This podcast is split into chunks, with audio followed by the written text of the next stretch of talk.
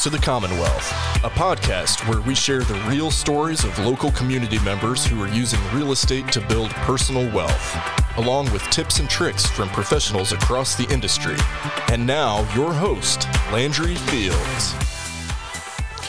Welcome back, everyone, to another Keys to the Commonwealth podcast. Uh, today's episode is brought to you by Nova Insurance, where we love people through insurance, whether it's your business, real estate portfolio, home, auto, or life. We work as an independent risk advisors uh, to find the best coverage and options for your unique needs. Uh, my guest today, um, he's the commercial loan officer at First Southern National Bank here in Lexington, Kentucky. Born and raised in Mocksville, North Carolina, he received his degree from Eastern Kentucky University, where he played baseball. He is married to his beautiful bride, Kirby, and together have three awesome kids, Cooper, Reece, and Gunner. It is my pleasure to welcome Mckenzie Willoughby today to the Keys of the Commonwealth Studio. Mckenzie, thanks for coming on the show. Thanks for having me. Yeah, man. So, as we start off every episode, um, jump back in the DeLorean, and then how did you end up in commercial banking? I'm sure that's. I know that's a story. I'm excited to hear it actually in more detail. Yeah, that's a little bit of a crazy story. So I spent the last uh, nine years. Well, I guess nine years of my career in Lexington Police Department, mm-hmm. and about four of that doing our recruiting coordinator. And then I also owned a security business. Part of that security business is I was in a small business development Bible study with Brian Fuller. Yeah. And made the decision to start looking to get out of policing based on just some family stuff and things like that. Oh, yeah. Brian offered me a job and here we are. The obvious jump from police to, to commercial lending. Yeah, right. Uh, I, have always been a networker by trade. Sure. I spent two and a half years on staff with the college ministry, and uh, kind of that's what I viewed as the police department is I'm networking, trying to you know you're most of the time you're encountering people on their worst day, and you've got a chance to impact them, yeah, either positively or negatively. And so I kind of always approached it that way. Kind of the same thing I do now every day. Yeah. I say the same thing about insurance. I mean, a lot of times I'm there on people's worst day to hopefully help write that ship. You were just in a different scenario to hopefully help them make the decision to turn their ship around. I guess. Yeah, or you know, a lot of times it's just you know they're it's not who they normally are. It's the worst day of their life, yeah. and uh, you got a chance to intercede. And sometimes it has to be jail, but not always. You have a yeah. plethora of resources available to you, and how you use those can really make a big difference. Yeah. It's been cool. I know um, you've been there for a little bit now at First Southern, but obviously you're well known in the area in that sense. Um, so, I mean, how's it been going as far as commercial? What, what are we seeing right now? Obviously, the market's very unique at this point. I know we've seen a couple people actually coming and doing uh, just on their personal homes, even doing commercial options for lower rates at the time being, you know, sitting there on a five year arm kind of waiting to see maybe hey the, the rates drop and maybe maybe we'll refinance it into a traditional mortgage. But you know where are we at right now what are things looking like? Yeah and i think it's a you know it's some people are hesitant in this market and some people are being aggressive. It's still kind of that unknown. Um, you know some of those personal residents going to commercial that's that's a gray area that you got to kind of really be cautious in um, because it's technically, if you're audited, it's got to be used for commercial purposes. But those five year arms, you know, they are cheaper right now. Yeah. We're seeing some real estate stuff on the residential side that we've not seen because we are a cheaper rate. But, yeah. we, sometimes you can do no, um, what's the word I'm looking for? The insurance. Uh, well, we're, we are unique. We don't do any PMI. We don't yeah. sell on residential mortgages. We don't sell our mortgages. We keep them in house. Okay. We don't require PMI. So that's where we're a little more interested. But now, we require 10% down. We can we can get into five, but there's got to be some good sure. policy exceptions there. We prefer 10. Um, but that's where we, you know, most banks require PMI if you're less than 20%. So that's a, a little thing where we're unique and can kind of help the client out. And it's these types of scenarios too, where it just becomes more apparent, in my opinion, that the local bank is such a valuable asset to be used that uh, the more I'm mature and finances, investing, and so forth, and realizing that yeah, you know, I think honestly early on I was like, how do the small banks even make it? And some of the, and when you start thinking more about a global aspect with Chase banks and U.S. banks and others like that, but you're like, no, there's a big there's there's a big uh, shoe that the local banks fill that is hi- highly important in that sense. Yeah, I mean, for us, it's a relationship thing. You know, it's uh, I feel like that we're so we're First Southern. A lot of people don't know kind of who we are, what we are. Yeah, talk a little bit about that you know, we've got 12 branches in Kentucky, but we do uh, we have deposits in 47 states and seven countries, and we do currently have loans in 23 states.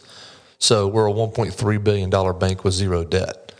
So that allows us to get pretty unique on the way we do stuff, and then we're real big on relationships. So you know, we work with clients to kind of get the loan to best fit them and to leave them some margin, some areas in their life where they can go into this thing strong and come out strong, and we can celebrate when they pay off their debt. You know, that's one thing that we're a little different in. We we like our clients to pay off their debt, which is it's hard to weird to hear banks sound like that, but that's a big principle of ours. We don't want our clients to be in debt. We want them to be in debt as the minimal time possible. Um, just like us, we don't want to be in debt as a bank. It allows us to do some unique stuff that not a lot of banks do because yeah. of their indebtedness, and so it makes us a lot, lot different when it comes to that. Yeah, and that's why having relationships with different banks because different banks have different appetites for different things. I mean, so talk to me a little bit about when your all's appetite, especially related to commercial investing, commercial property, or just commercial investing into you know multifamily, single family, and that kind of thing. Yeah, we love real estate secured stuff um, with some um, with some margin there. Um, that's a lot of things people joke around. If you can get a loan with First Southern, you can get a loan with anybody. But um, but the, we're we're unique in that thing is is that you know we're not always the cheapest bank, and we don't claim to be the cheapest bank. We claim to be the best when it comes to customer service. And then the other unique thing with us is, you know, First Southern, we tithe 10% of our gross income. So now, if you do a loan with us, not only is your loan um, being paid through the bank, but then it's impacting, you know, ministries and stuff throughout yeah. the world. But we love real estate secured stuff. We don't think real estate's going anywhere. And, uh, you know, it, it's sad, but God's not producing any more, more of it. You can't get so many, you know, land's not going right. anywhere. Those those things aren't doing what they, they are what they are. But we like that, and we um, so that's kind of where our bread and butter is. We so it's yeah. real.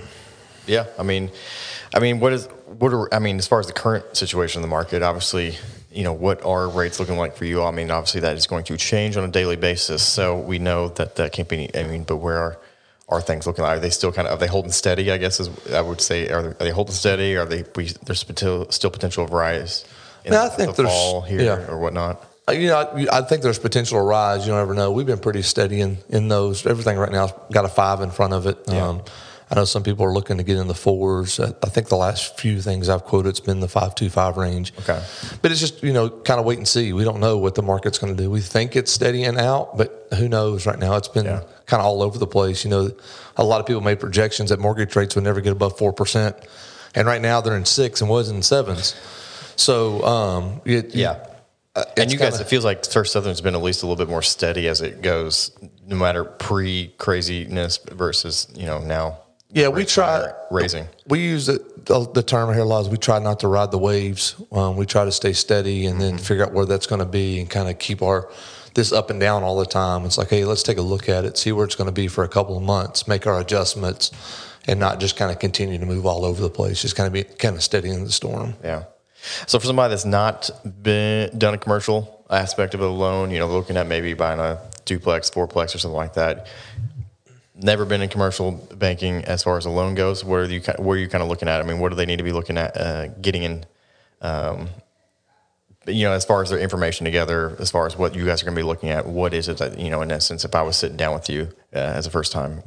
Yeah, we'll send out what's called a personal financial statement, a PFS. We want to get a PFS to kind of figure out where their net worth is, what liabilities they have, um, and then we need uh, three years tax return, three years uh, P&Ls, pay stubs. There's a whole list that we send out, and then at that point we begin to evaluate kind of what what looks does this make sense. That's another thing with us. You know, uh, sometimes we may tell you, hey, no, this we don't think that this is kind of our appetite, but we're going to tell you why, or we're going to say, hey, you know, this is a deal we want to do, but we need these these things here.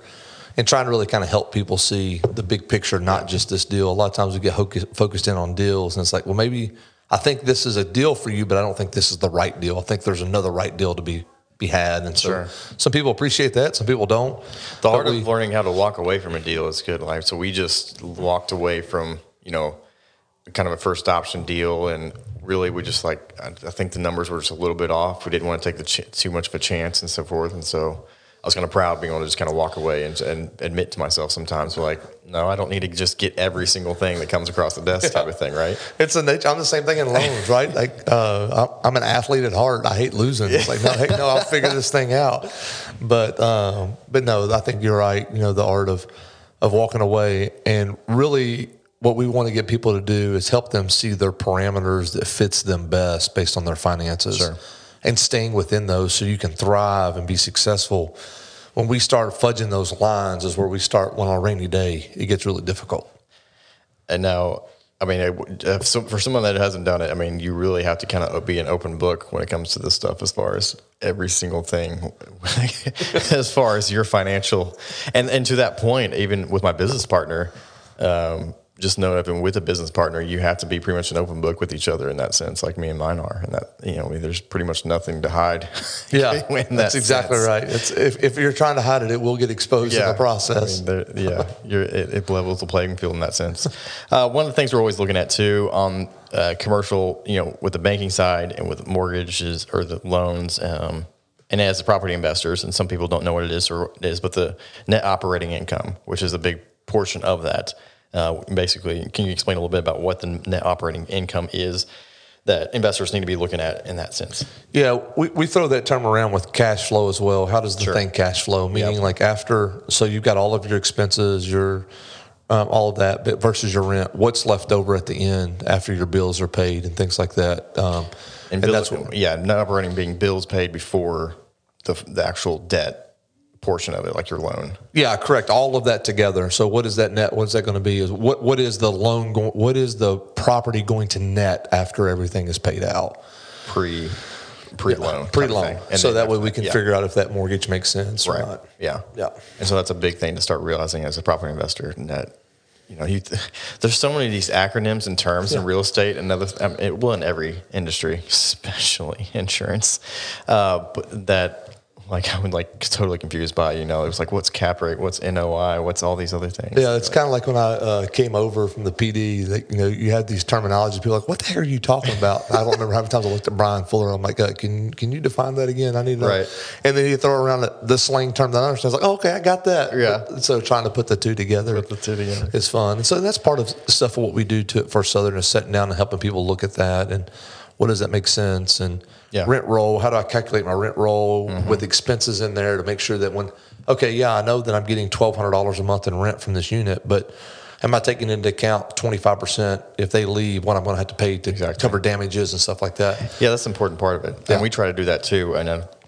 uh, knowing your numbers is so vitally important because if you don't know them, I mean, the bank does need to know them type yeah. things. So you need to figure that out ahead like, of time. Like we like to calculate 35%, but then if you can show us historicals where it's less, then we're willing to look at that because some people are less. Like, uh, you know, we've worked with a guy in the past, like when his, when they have an apartment turnover, the, his contractor goes to Lowe's and the countertop, the car, everything in the, every apartment is identical Mm-hmm. So he knows exactly what his expenses are going to be. Nobody gets a different countertop. Nobody gets a different paint color. Yeah. Like he has it down to an art that he knows exactly what it's going to be when that apartment ends, what he's got to go do. Right. And so then we can look at that and say, okay, well, maybe it's not a 35%, but on average, we try to look at 35%. When you say 35%, you're talking about what again of a, of a refit like like say once somebody like loss when somebody leaves so the okay. damages and stuff like that I see I see 35% of your rents to cover that I see expense so um but like I said, sometimes yeah. it's 10%, sometimes we like to float high on the margin. So you don't, cal- what we don't want you to do is not calculate that.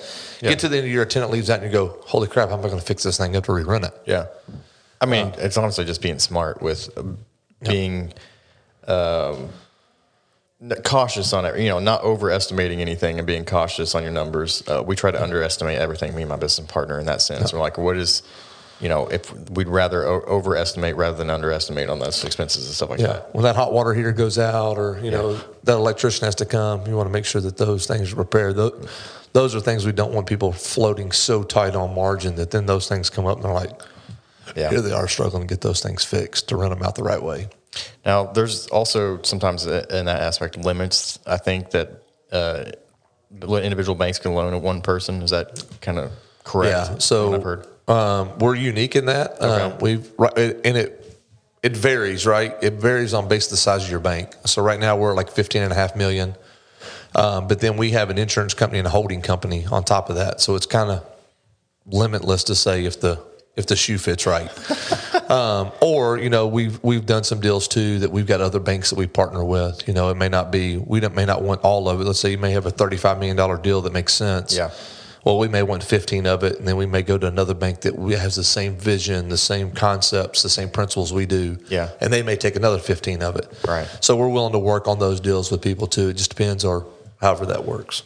That is interesting because I never knew that until I think recently that banks would actually come together on, yeah. on deals like that. Which then yeah. I'm like, who am I paying at the end of the day? yeah. So you, I mean, am I paying both banks typically in some respects each month if that was the case? Or? You are, but one yeah. of them, like, like for example, we would we would take care of that. So you would pay us, and then we would take care of the the try other. To make so, it simpler yeah. on that end, but yeah, we try to come together so make the deal happens when it's a, a good deal. Yeah. Because so. you are, it, what are some of the other ways you are unique at in some respect? Because as far as, yeah, like I say, I've knowing you, knowing uh, Brian over there at the Lexington branch and so forth. It's like, yeah, you're willing to take a look at it like almost anything, or if like if again if it makes sense, or if there's some ways to get uh, colorful in some resp- in some respects, you guys are willing to take a look at that. Yeah, like I was talking to a guy this morning. So um, in the past, he has bought um, all of his rental properties with a hard money lender, mm-hmm. and then um, did the retrofit or the reno, and then refinanced it. Well, um, one of the things I presented to him is, you know, we could do an as is and as will be appraisal. We could loan you on the as will be, 12 month interest only. That way, in 12 months, you don't have to worry about your rate fluctuating, you're locked in. And he's like, really? So there's just some unique things that we do. Like I, have got a client in Richmond we did the same thing with. He bought um, a commercial building to move his business into. It needed a complete renovation. So we did a loan amount with a draw on it with 12 months interest only. And so he drew, got his building done. Once it was complete, then it switched over to property interest only and just like a normal, but his rate was locked in, yours were locked in, everything was locked in at the beginning.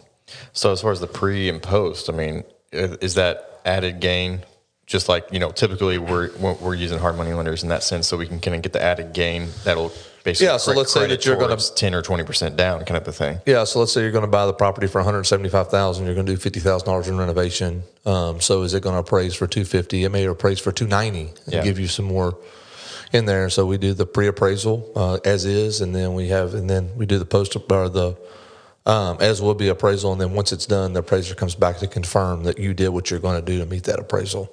And then that added equity is able to be put towards the 10 or 20% or 30%. We calculate that in from the beginning. Okay. Uh, the issue we run into that we, we have some clauses in there is that if you didn't do the work that you're supposed to do, then sure. um, you would have to come up with some other cash. Okay. So good to know. Um, what's some of the crazy, craziest things you've got, you've been a part of or coolest things you've been a part of so far, uh, or with First Southern in some respects?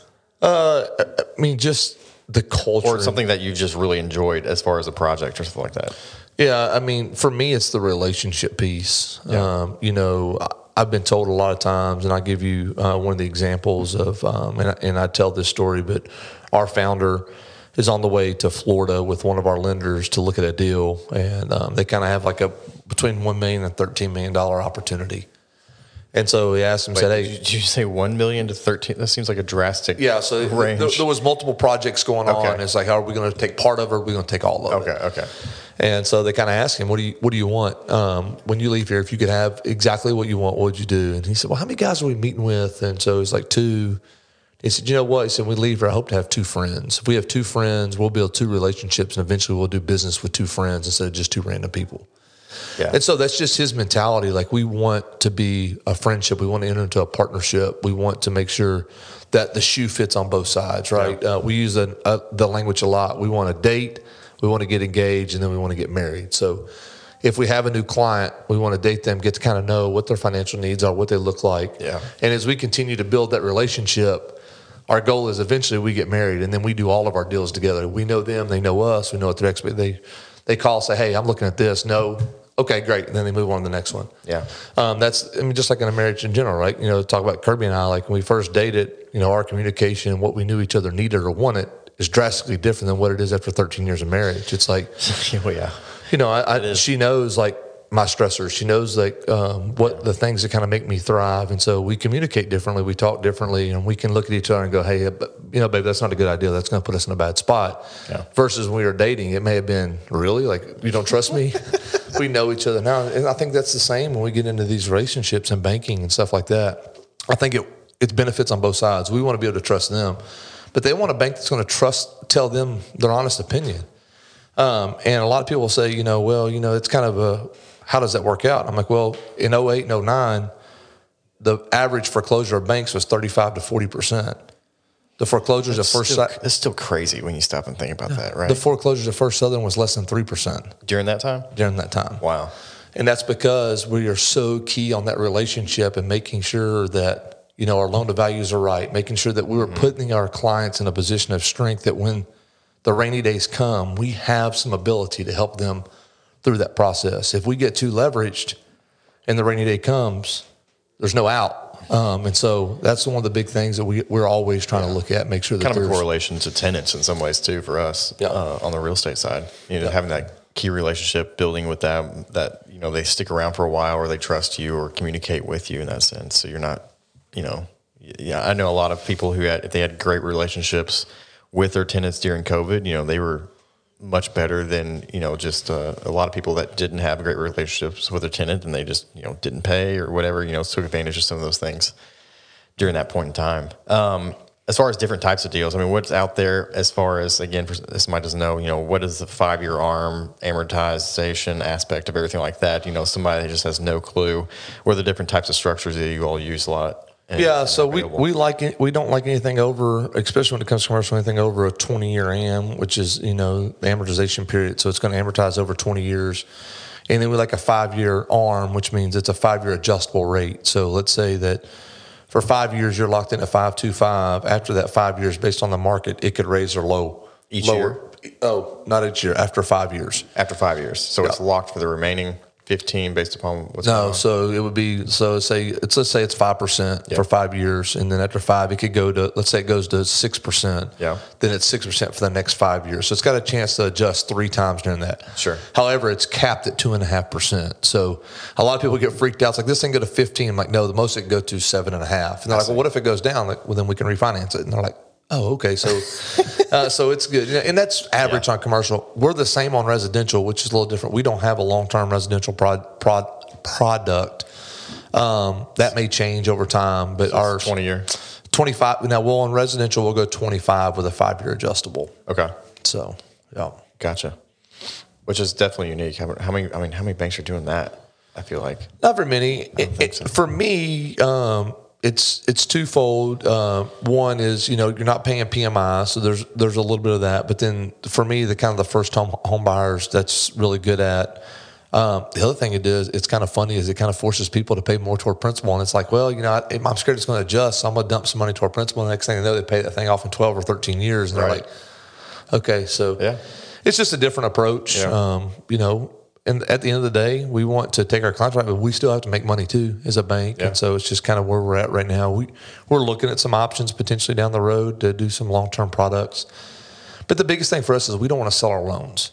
Yeah, um, we want to keep those in house, and we want to service our clients. Um, when you start getting into some of the long term stuff, those get sold to other people and other banks, and you don't know how they're getting serviced. You don't know yeah. they're basically no longer your client. So I deal with that on a daily basis, obviously with insurance, as and people have no idea. I'm like, yeah, this wasn't, but it's going to change in about 30 days, yeah, probably. 30 to 60 days or you so know, that you're going to have Wells Fargo or somebody. Yeah. So, and yeah. I'm like, oh, you know, I'm like, no, it's, that's pretty normal type of thing. Yeah.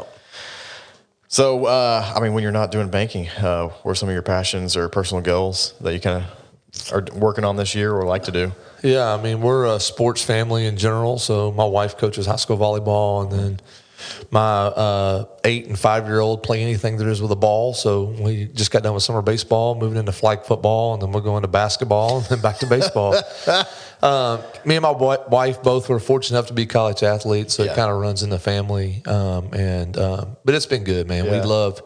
We live on a farm in Frankfort, so between sports and farming and um, outdoors, it's kind of kind of our world. So um, the big thing is is we try to do everything we can as a as a family together yeah. and enjoy the same things each other enjoy. So and you're what are the ages of the kids again? Uh, I've got eight, five, and nineteen months. 18, okay. Now my nineteen month load looks like a four year old. So right. Uh, he's thirty one pounds at nineteen months. So he's going to be my. Everybody keeps laughing. My, my oldest is built like a quarterback. My middle one's built like a running back, and then my third one's a nose tackle.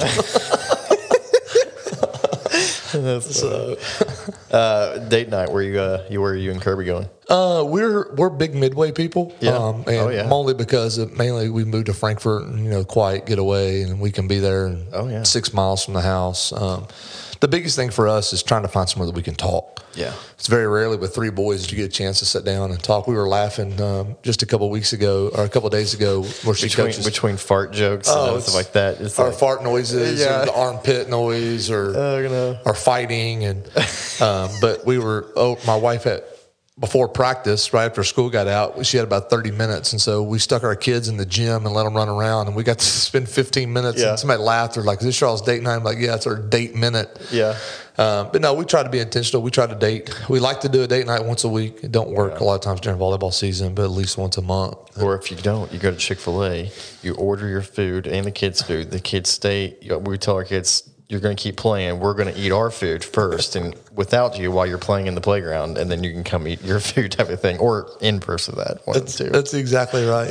um, so you get unique in those things. Um, but no, it's good. I mean, you know, we, we want to, one of the things that we try to do is we try to focus on our marriage as much as we focus on, focus on our work skills, if not more. Like, I don't want to just become a better lender. I want to become a better husband too, and a better dad. Um, and so, which led into a lot of my transition from the police department to the um, lending world at First Southern. Is you know I was learning, I was getting to the point where I wasn't shutting that switch off when I got home, and my kids were being talked to like suspects.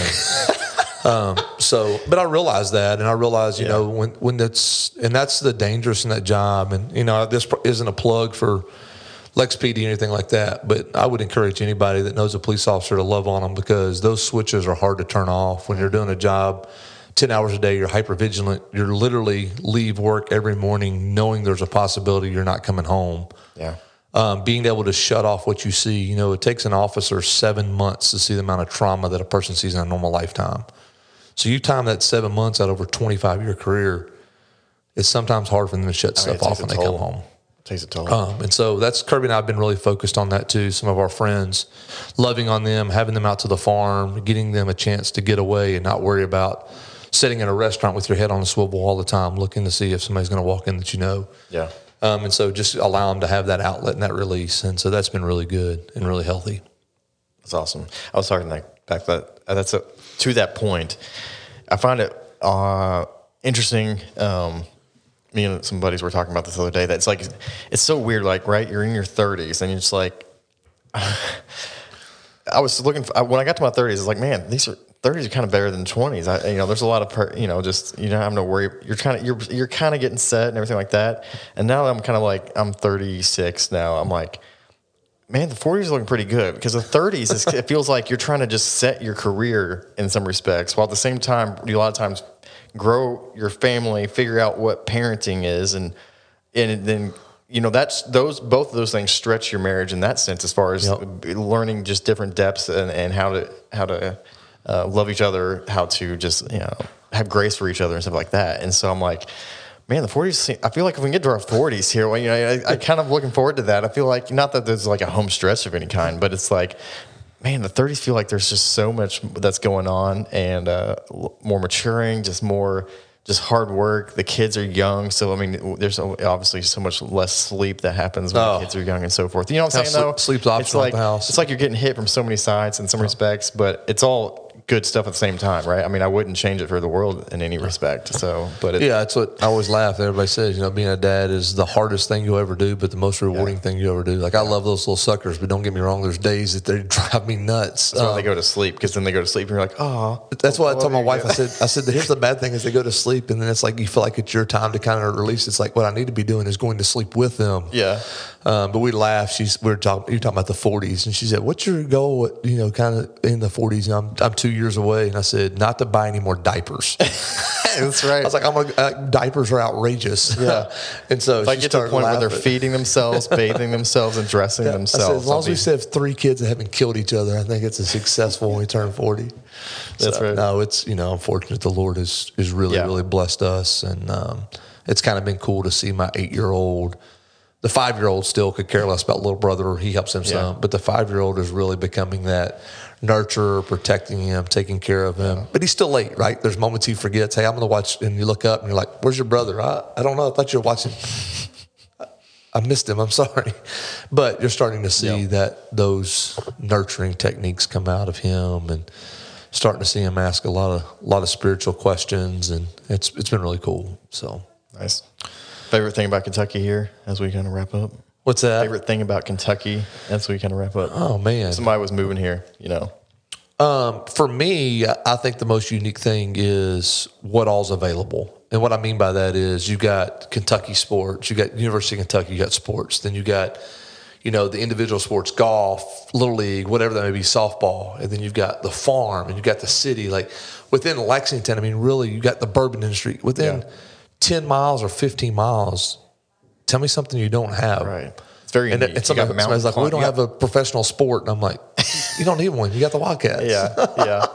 Yeah, well, I mean, it's true. You got mountain climbing, rock climbing, yeah. hiking, fishing, boating, yeah. bourbon trails, horse stuff. All the and the horse and bourbon, obviously, very unique to here. Yeah, and then the people. I mean, you know, it just um, Lexington's a unique community that still is pretty connected and still pretty loving. And I got to experience that. And it's part of the police department too. Is you know, a lot of people are like, "Oh, your, your job." And I'm like, "No, you know what? I'm fortunate to be in Lexington because we still have a a really good community that." that loves each other and loves people. You know, there's always those unique situations, sure. but overall, it's like, yeah, most of the time, you know, you go to the restaurant, people are still holding the door open for each other and saying thank you, and it's not. I spent about uh, two days in New York City not long ago, and I was like, "This is one place I do not right. want to live." like it makes me nothing makes it was weird for me a little bit when I was going to Campbellsville when we were I was dating my wife, and I'd pull into her street, and people would just like wave like as I'm passing them by, and I was like, why are they waving at me? And and I, again, I kind of grew up in the middle of like the city of Lexington, but now we kind of spend a lot more time in out, outside in the counties and different things like that. And I'm like, you know, that's kind of one of my favorite things that I love now. Just like I'll, I do not know who the person is, I'll I'll even start waving first to the person that I'm just driving past as yep. they're you know, taking their garbage out or whatever type of thing. And Lexington's weird, man, and it's a small, big town. Oh, like, it's the bo- biggest small town in America, in I my mean, opinion. People, you you know, everybody still kind of knows everybody, and and still talks in the the same circles, and which is which is unique. I mean, yeah. And Lexington's unique in the size. You know, it's you know it, it triples in population during work hours, and then um, which is kind of cool. And you know, it's three or four hundred thousand people during the day, and then it doubles to almost. I, mean, I think it goes almost over a million during work hours, which is kind of crazy to see. Really? Yeah, it's uh, it's pretty unique when it comes to that. Interesting.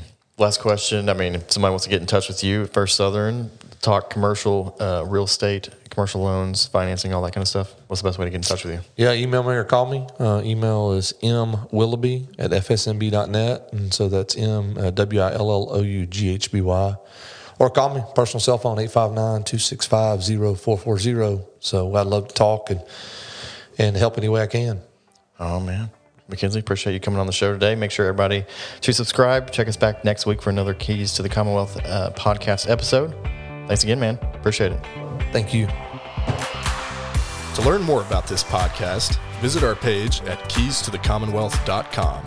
To connect with Landry regarding insuring your investment portfolio, email Landry at novaInsuranceGroup.com or call 859 687 2004.